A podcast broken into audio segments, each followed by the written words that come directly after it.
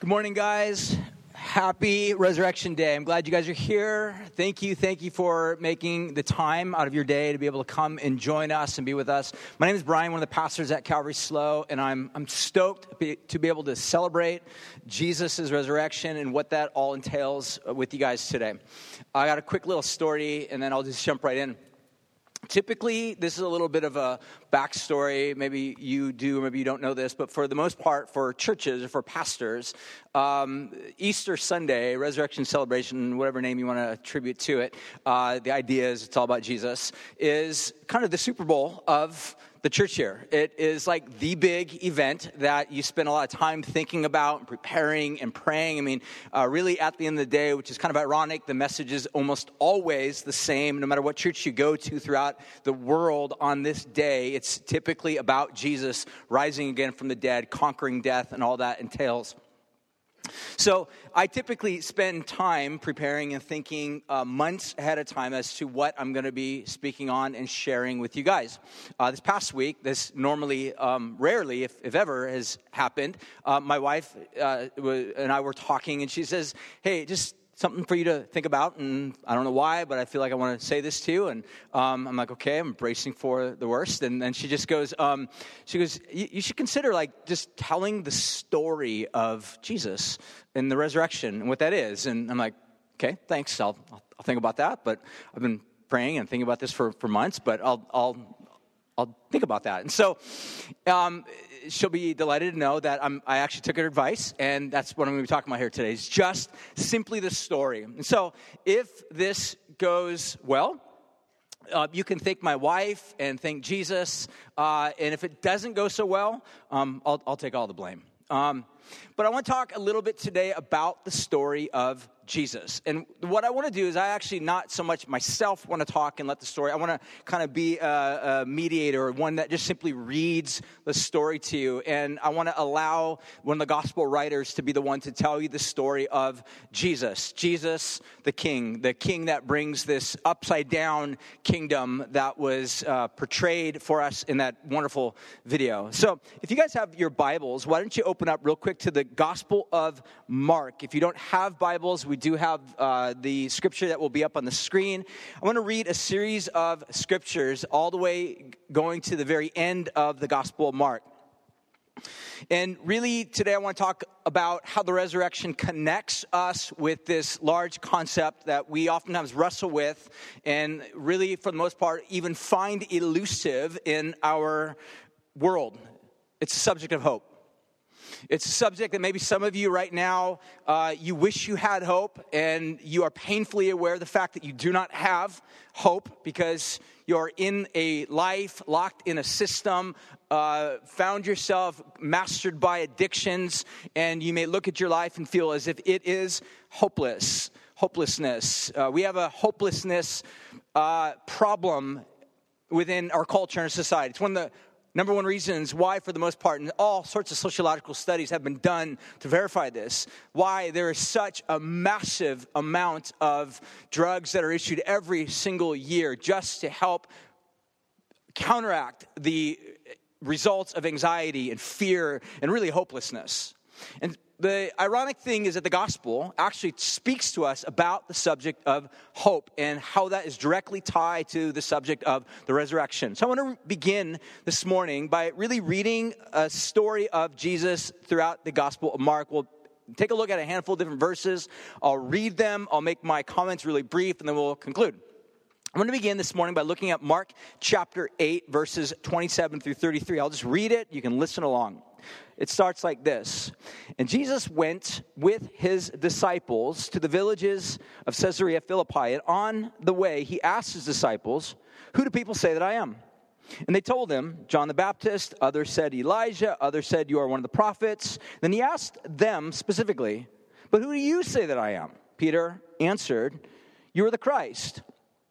And he strictly charged him not to tell anyone. Now, the word Christ, uh, before I go any further, uh, is one of five interchangeable and uh, closely linked words that are used throughout the entire gospel narrative of Mark. And they all basically mean the same thing. Uh, we see words like Messiah, words like Christ, or Son of God, Son of Man, or the King of the Jews. Each one of those five titles Mark uses interchangeably, and it's all tapping into this long history or narrative throughout Israel's long distant past, which God made these promises.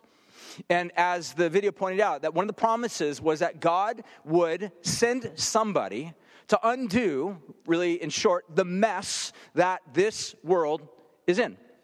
Now, God made the promises to, to Israel. Israel's story really, if, and again, I don't really have time to go into the depth of the storyline, but Israel's story really is humanity's story, which really, in short, is your story and my story. So, God makes his promise that one day he will send a king, a Messiah, the Son of God, the Son of Man, uh, to come and to bring order, to bring about a reordering from chaos to organization, from death to life, from destruction to wholeness, from defilement to purity. This is what God's claim is. I'm just simply relaying to you what God has simply claimed. Whether or not you believe that claim or not is a whole another entire reality that my hope is that you would find the story compelling enough to actually enter into this story and let it then begin to define or redefine you. But this is the claim. Then Jesus asks his friends, his disciples, Who do you say that I am? And then they say, You're the Christ. And then Jesus basically says, spot on. You are absolutely correct in this observation. Verse 31, he goes on he says, and he began to teach them. Now, this is really important to note. This is one of three distinctive uh, actions on Jesus' behalf to teach about the fact that he would one day suffer and die, be buried, and rise again from the dead. This is the first of three in and throughout the Gospel of Mark. And in this context, Jesus then begins to tell them, okay, great, you got the whole Christ thing correct. I am the king. I am the one that has come to reorder that which is broken, to bring life to that which is dead, to save or rescue Israel and even beyond that, the whole world from their sins. Then Jesus goes on to add, it's sort of an addendum to his discussion. Then he says, and he began to teach them that the Son of Man, there's another one of those titles, must suffer many things and be rejected by the elders and the chief priests and the scribes and be killed. And after three days, make note, after three days he will rise again. In verse 32, so the story gets interesting. It says, And he said this plainly. Now, if you know anything about Jesus, if you ever read anything about Jesus, you know there are many occasions in which Jesus does not speak plainly. He speaks oftentimes in riddles or parables or, uh, or, or, or, metaphors. Uh, this, this is a common way, but right here, Mark tells us really clearly that Jesus is speaking without metaphor, without parable, without symbolism. It's just simple, straight up, face value info. I'm going to die. I'll be buried. Third day, I'll rise again. It says, and then Peter took him aside and began to rebuke him.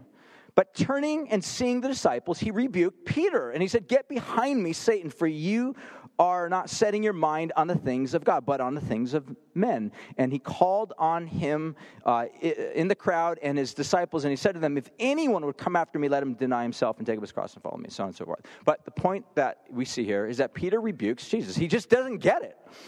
He doesn't understand why Jesus would begin to talk about his death and burial and then whatever rising from the dead meant.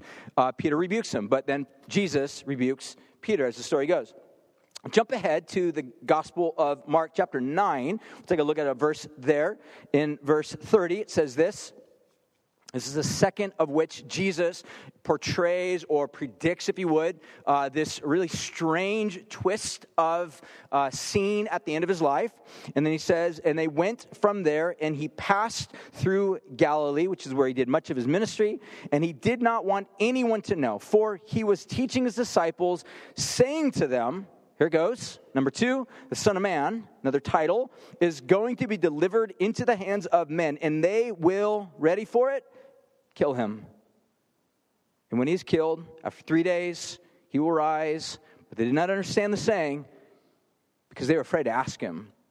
That word afraid is a word that actually appears many times throughout the Gospel of Mark. It's a word that we actually get our English word phobia from, or phobia, uh, the idea of just being afraid of having sort of this paralyzing anxiety that cripples us from our ability to be able to think or function or move or uh, just really enter into all that humanity is all about. So here's the disciples wrestling with, struggling with this concept of fear and it cripples them. And the story, again, just continues on. Skip ahead to the book of Mark, chapter 10. Just one more chapter again. Chapter 10, verse 32. And again, third time, it says this. And they went on the road going up to Jerusalem, and Jesus was walking ahead of them, and they were amazed and those who followed were afraid. So there's that word fear again.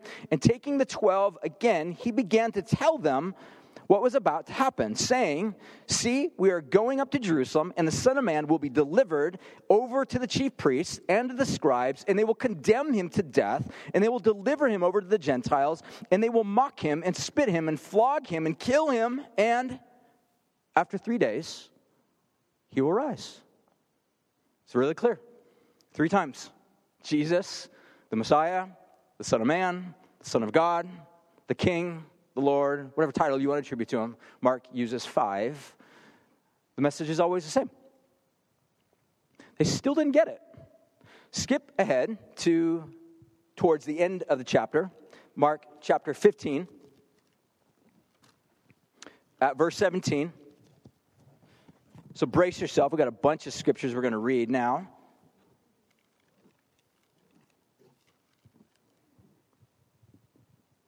Mark chapter 15, beginning at verse 17, starts like this.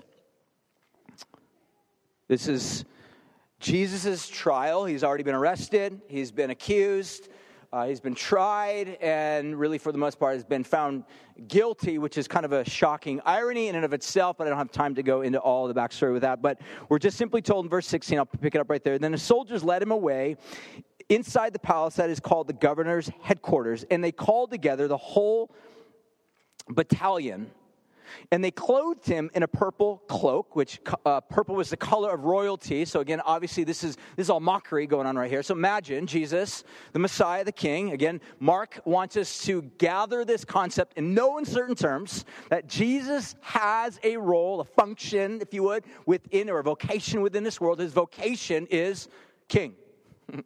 He is king and kings do one thing they bring a kingdom. But jesus' kingdom is vastly different than a kingdom that caesar brings or the type of kingdom that you or i would type would, that we would bring or the type of kingdom that trump will bring or the type of kingdom that sanders will bring or clinton will bring or any other king on this planet. Jesus' kingdom is a radically profoundly different kingdom.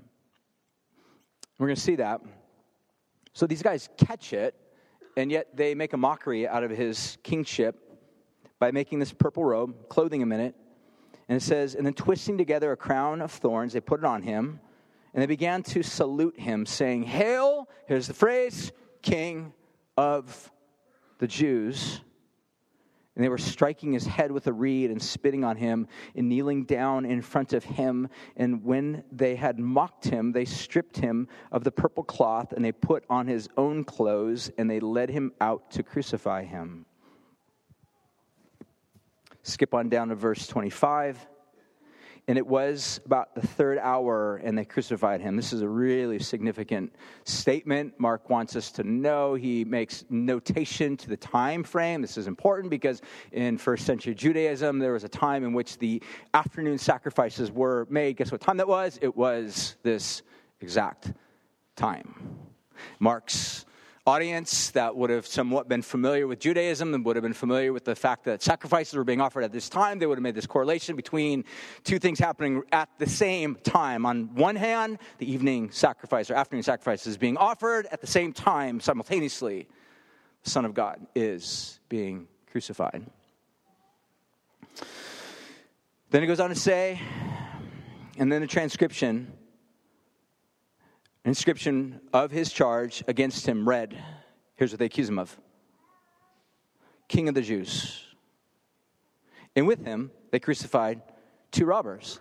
That word robbers is actually not the best translation of the word. In fact, many Scholars, theologians would note that this particular word could also be translated brigand, or in other words, uh, an insurrectionist. In other words, this is not just some guy that did petty theft, stole a CD or two from the local record store. This was actually, or piracy, this was actually an insurrectionist. This is, these were two guys that, for the most part, rallied together groups of people or groupings of people to come and stand against Caesar himself and here they are being crucified, Jesus in the middle. And then it goes on to say, verse 27 and when they crucified two robbers one on his right one on his left and those who passed by they derided him wagging their heads saying aha! You who would destroy the temple and rebuild it in three days save yourself and come down from the cross and so also the chief priests and scribes mocked him to one another, saying, He saved others, but he cannot save himself. Let the Christ Notice the, note, the, the phrase again, the King of Israel, come down now from the cross, and we may see and believe. And those who crucified with him also reviled him. So Mark gives us this menu of people, groupings of people that are actually mocking him. One, the soldiers are mocking him. Two, we see passerbys mocking him. Three, we see the religious elite mocking him. Thirdly, fourthly, we just see just this random hodgepodge of people mocking him. This is Mark's attempt to say the whole world stood there in derision against the Christ. Where would you and I be on that day? That's Mark's way of saying we would be right there with him. We would be mocking the king of all kings, the creator of all things. Mark goes on to say, skip on down about verse 37. And Jesus uttered a loud cry and breathed his last.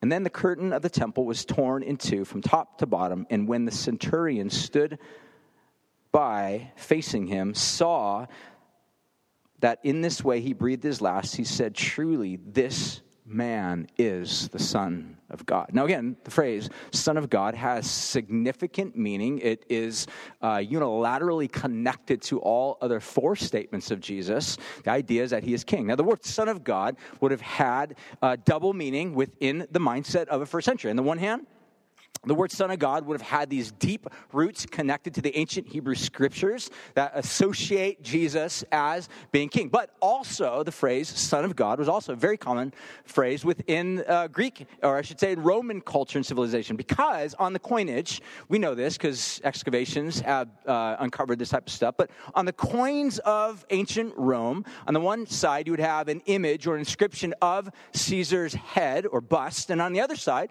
you would have a phrase that would read something in you know the language of the day that would say something to the effect, "This is Caesar, the son of God."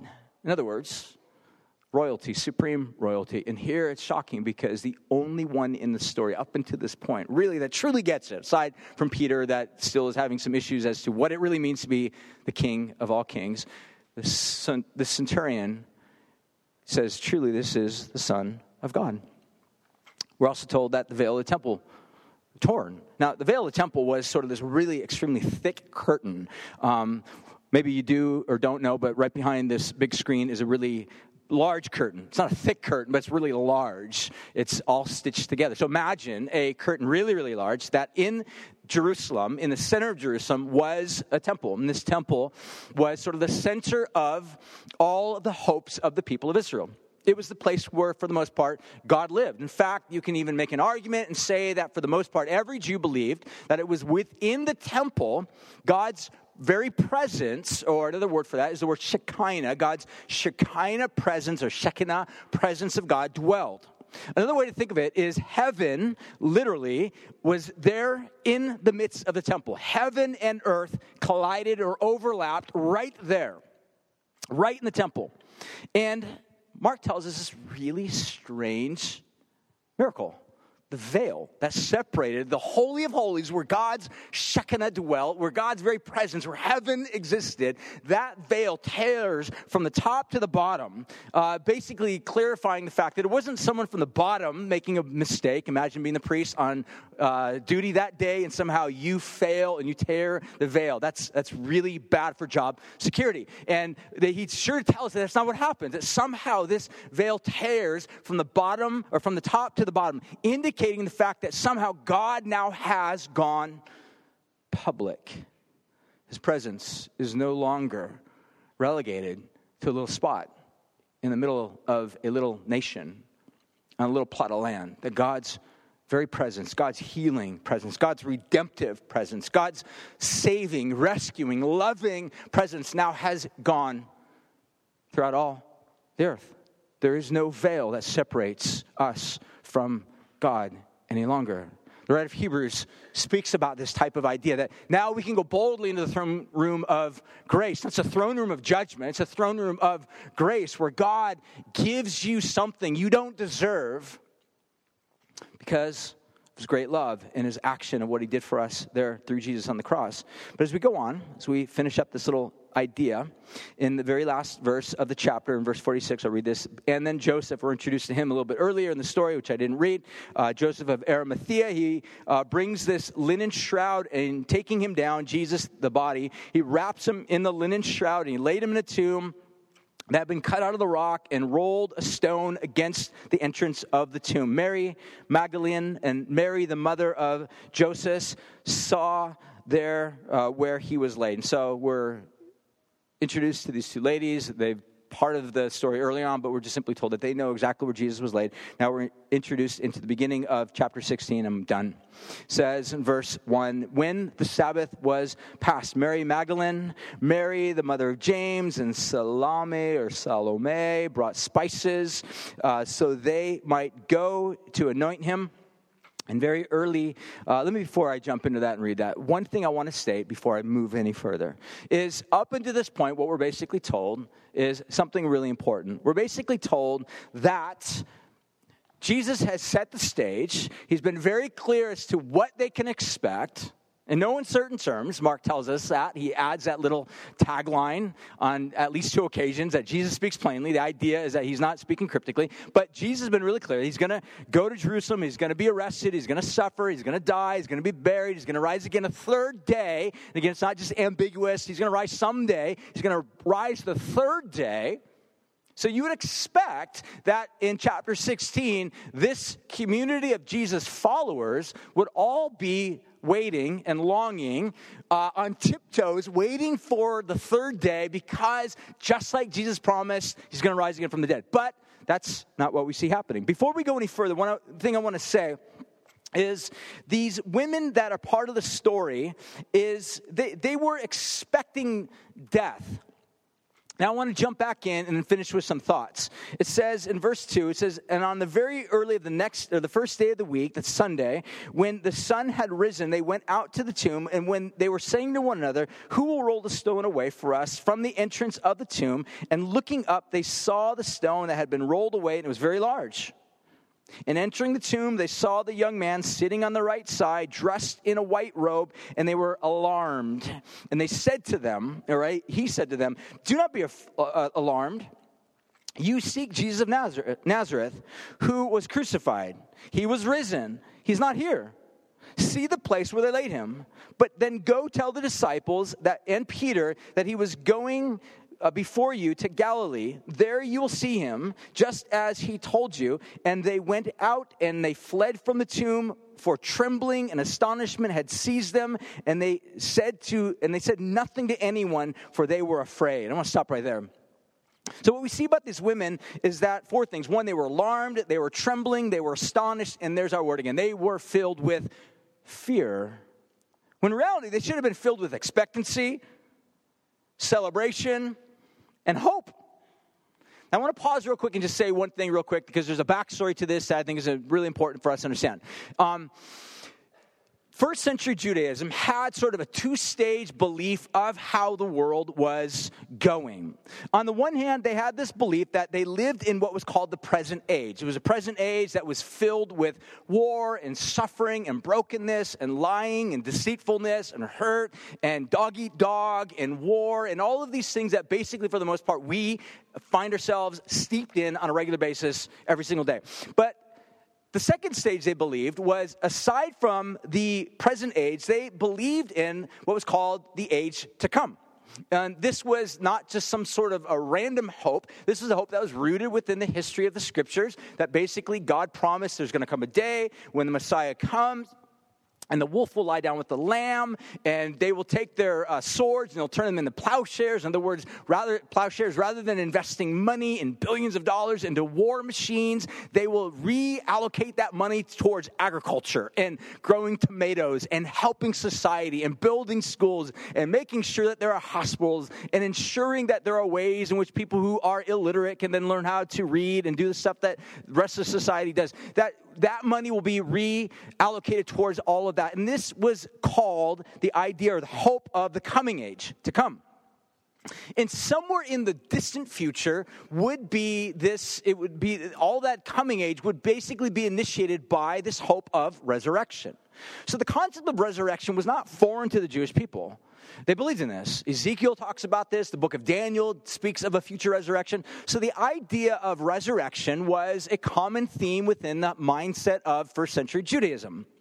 But the hope was was that God one day would resurrect all people, both the living and the dead, the just and the unjust, the way that Daniel says. So in their mind, they had this expectation that this bridge to the two different ages, from the present age to the age to come, would be bridged by resurrection for all people, then the end of the age or the age to come. That would dovetail into the age to come. What we see here is something radically different because they had no categories to somehow place the idea of one man being resurrected, not at the end of the age, but in the middle of what seems to be the age. They didn't know how to categorize this. They didn't know how to place this. And this is exactly what God does. Jesus is not dead, he's alive. They didn't know how to put this. They didn't know how to, how to think about this. And this is one of the reasons why later in the book of First Corinthians, Paul would describe Jesus as the first fruits. The idea is that the first fruits is an agricultural type term that when you see the very first blade of grass or the very first grain of fruit or vegetable whatever. I'm not, as you can tell, I'm not an agricultural guy, but if I'm probably botching the terminology, but you get the idea. The very first thing indicated what type of crop you would end up having. And that's why they would look at Jesus and say, Jesus is the first fruits of all that's to come. In other words, we can look at Jesus and know that how things went with Jesus will be the way in which all things will go for all those who follow Jesus. So, what they recognize is that Jesus' resurrection literally in their mindset, drag the future into the present. In other words, what God had promised in the future is now being brought into the very moment in which they're living. That forgiveness is made available right now. God's life is made available right now. God's wholeness is made available right now, not someday in the distant future. Yes, there is still room for a distant future, that one day God will break on the scene. We call that the second coming of Jesus. But until that time, the resurrection of Jesus literally is a game changer. It changes everything. And this is how the early church would have seen this. So, in short, what we understand about the resurrection of Jesus, and in closing, is that if God can raise a dead body out of the grave, think of what he can do with a dead relationship, or a dead heart, or one that's marked by cynicism. This is how the early church saw this that if God can resurrect a dead body out of a grave, think of what God can do with all of the other vast areas of deadness throughout our lives.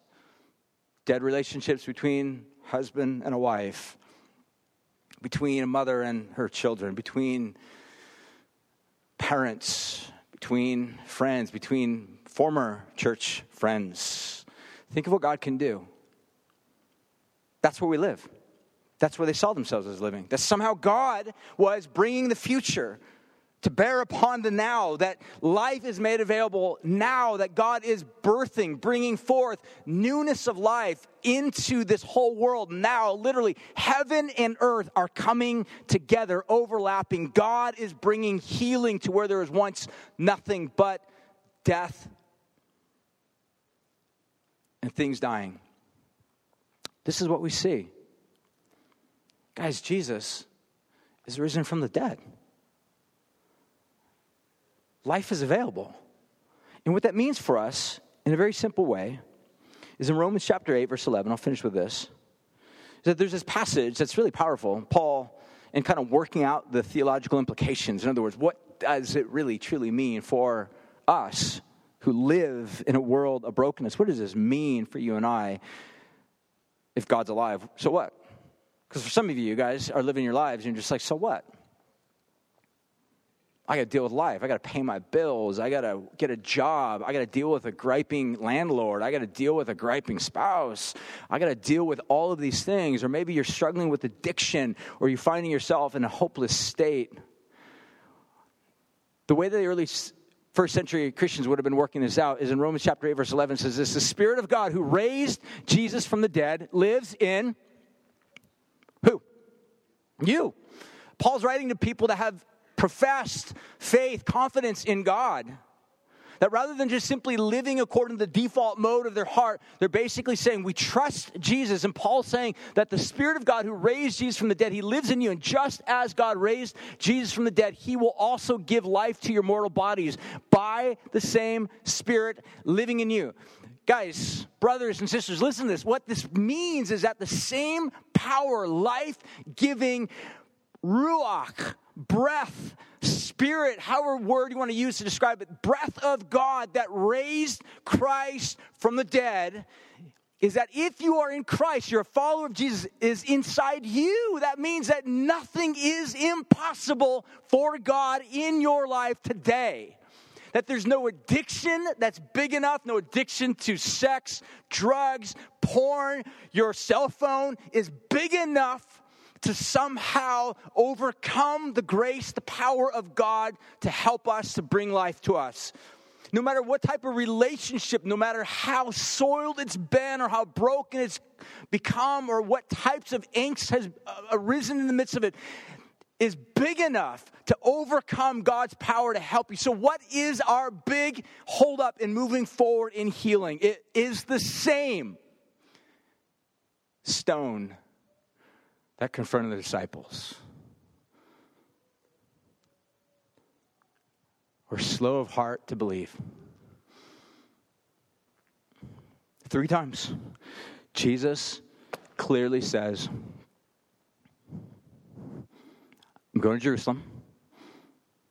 I'll be handed over. I will die. I'll be buried, but I'll rise again on the third day. Three times. Again, remember, Mark says it's plain, it's clear, but still, on the day of that morning, on the third day, nobody had expectancy because belief was eclipsed by unbelief. At the end of the day, it boils down to do we trust God? Is He trustworthy? Today's a little bit of a celebration for me. It was two years ago today that I had just come off of two months of not being able to talk. Uh, I had a surgery on my throat. Some of you guys know that. And I thought that I may have had cancer on my throat, and they needed to remove whatever thing that was on there to biopsy it and check it out and figure out what's going on. Uh, the backstory of that was it was the most frightening terrifying, uh, anxiety stricken I've ever been in my life. Um, I, I, I, by nature, can be prone to anxiety, but in that moment, it, this season was one of great. If I have cancer, what does that mean for like like what I do?